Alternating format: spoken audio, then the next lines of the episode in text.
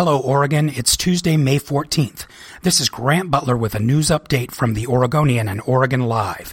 That electricity you feel in the air this morning is excitement over the start of the Western Conference Finals tonight in Oakland. The Portland Trailblazers take on the Golden State Warriors in what could be another nail-biting series. Columnist John Canzano picks the Blazers in six games because of their tenacity, strength, and deep bench, along with masterful coaching from Terry Stotts. Will the Blazers seize the moment? The action starts at 6 p.m. on ESPN, or you can join other fans at a watch party outside the Moda Center.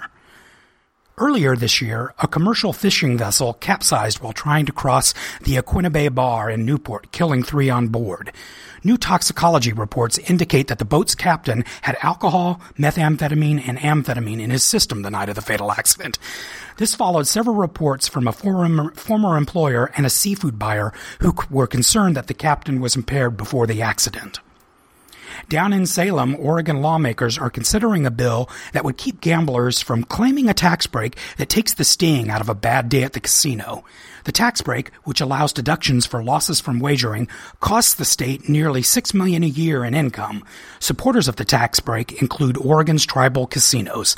For these and more stories, pick up today's copy of The Oregonian or head to OregonLive.com.